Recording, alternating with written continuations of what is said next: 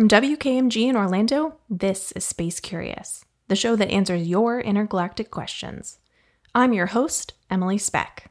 T-minus 10, 9, 8, 7, 6, 5. All three engines up and burning.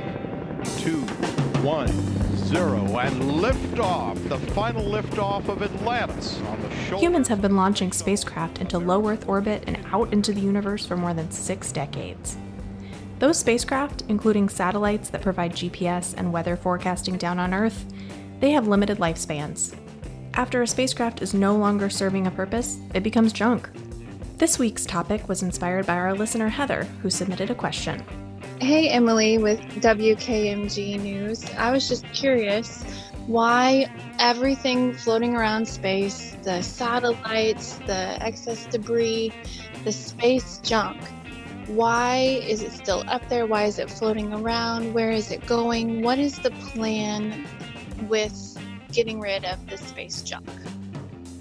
I spoke to a few experts who know a lot about space junk and what challenges humans face in cleaning up the mess we make.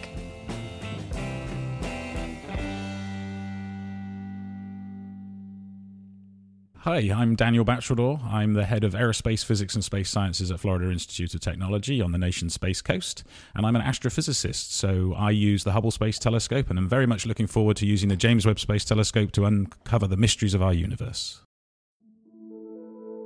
First of all, what does the term space debris or space junk really mean? Well, I think uh, the general public have two ideas about space debris, uh, and uh, it comes from science fiction, really. Uh, and one of the most um, vivid examples that we have is at the beginning of the, the movie WALL-E, uh, where a spacecraft has to punch through um, all of this really thick debris that's in low Earth orbit and, and get through that.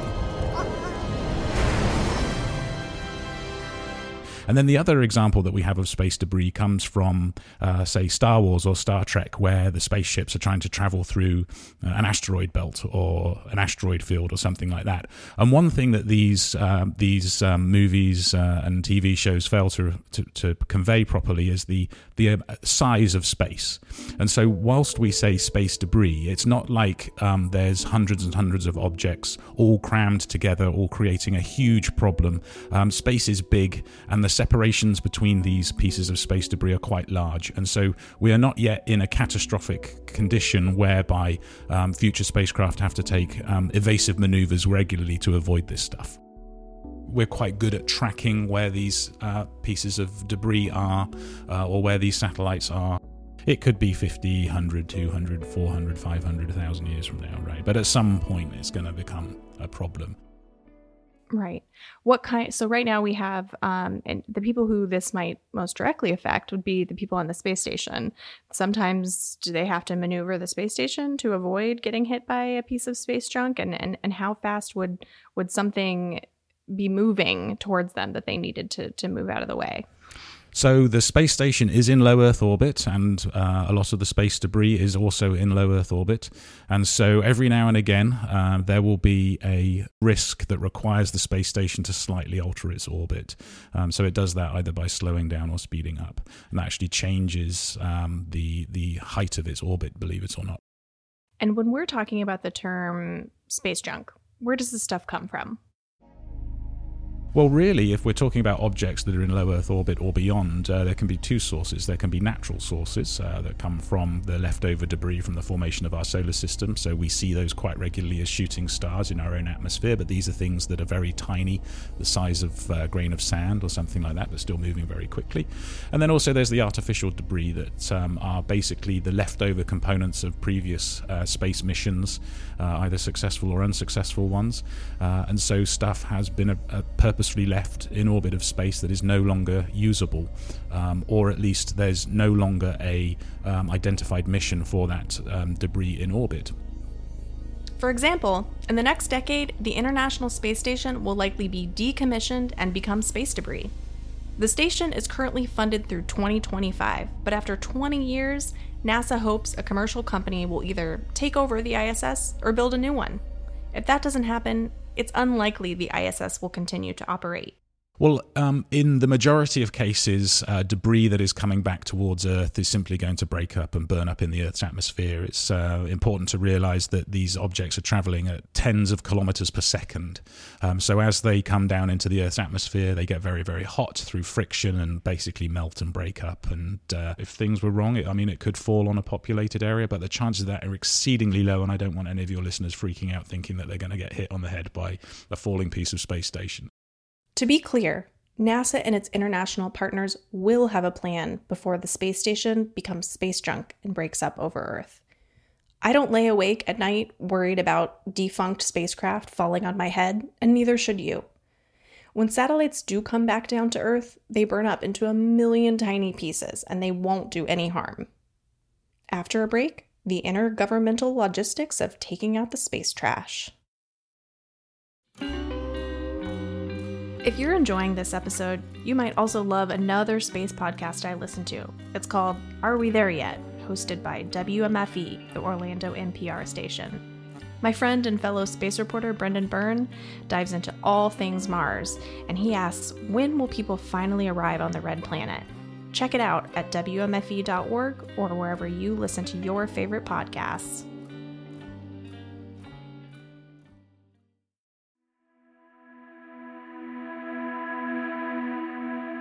There are standards of practice in the US and among other countries with space programs that determine how long a satellite can be in orbit before it needs to deorbit. There is also a United Nations Office for Outer Space Affairs. That's the coordinating body working to prevent the creation of space debris. And the United States Defense Advanced Research Projects Agency, better known as DARPA, has been leading efforts through international workshops to get a handle on how to coordinate satellite repair and space debris removal. It's not that, it's just the Wild West up there, right? I mean, it's in everybody's self interest to make sure it all works. There are a whole bunch of companies and researchers developing technology to do something about capturing pieces of space debris and to clean up low Earth orbit, which turns out is pretty complicated. Yeah, um, my name is Markus Wilds. I'm a uh, assistant professor for um, aerospace engineering here at Florida Tech. And one of my research focus areas is really on robotic in space. So basically, everything has to do with satellite repair in space or also removal of space debris. That's kind of my my area. According to NASA, low Earth orbit is a space junkyard with millions of pieces of human made garbage flying at speeds of around 18,000 miles per hour. So we're talking about weather satellites. We're talking about um, other Earth observation science satellites that are in orbits where everyone wants to be, but they've been left stranded there.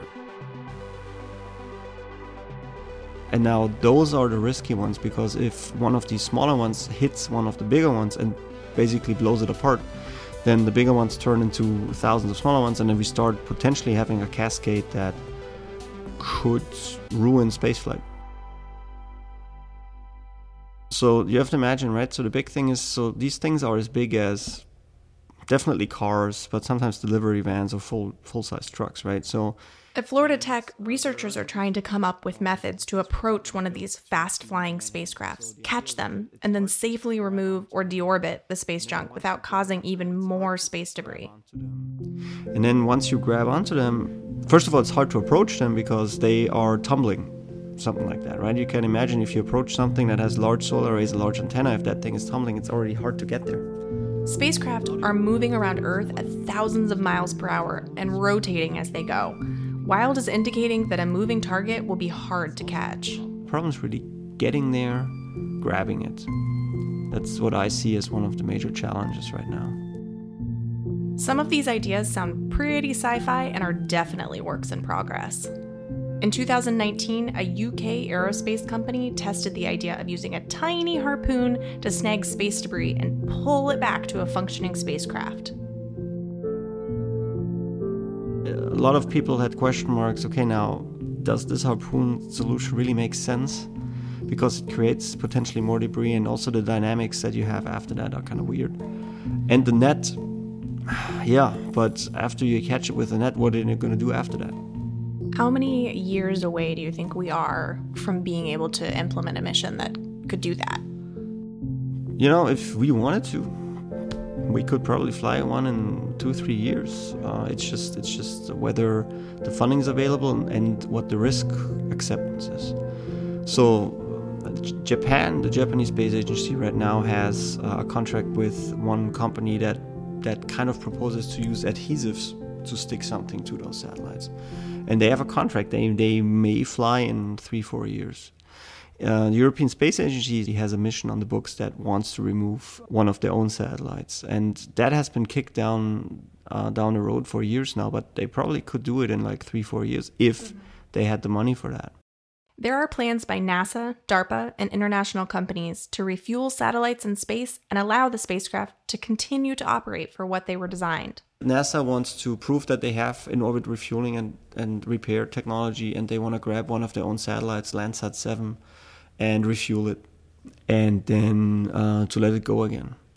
And DARPA DARPA is pursuing something similar. They they call it RSGS, robotic servicing of geostationary satellites, and their idea is kind of the same thing: to go to a satellite in geostationary orbit, right? So where all our TV satellites, communication satellites are, and then to perform maintenance operations on that thing. So basically, whether it's refueling or repair, or, or maybe just an inspection to see what's wrong. Do you think space debris removal is a priority? It should be. Especially now when we talk about the guys like SpaceX or potentially Amazon, right? And then OneWeb sending hundreds of more communication satellites up there. What Professor Markus Wilde is referring to is the plan from SpaceX, Amazon, and other companies to launch thousands of satellites to create a space based internet. That's a good and a bad thing, depending on who you ask. We'll talk about SpaceX's Starlink internet plan in the next episode. But first, I wanted to make sure our listener, Heather, had her space curiosity question satisfied. So, you got to listen to some of the answers that I got from our experts at FIT, and did it kind of help answer your initial question? Definitely. Thank you so much for um, taking this time to answer our question.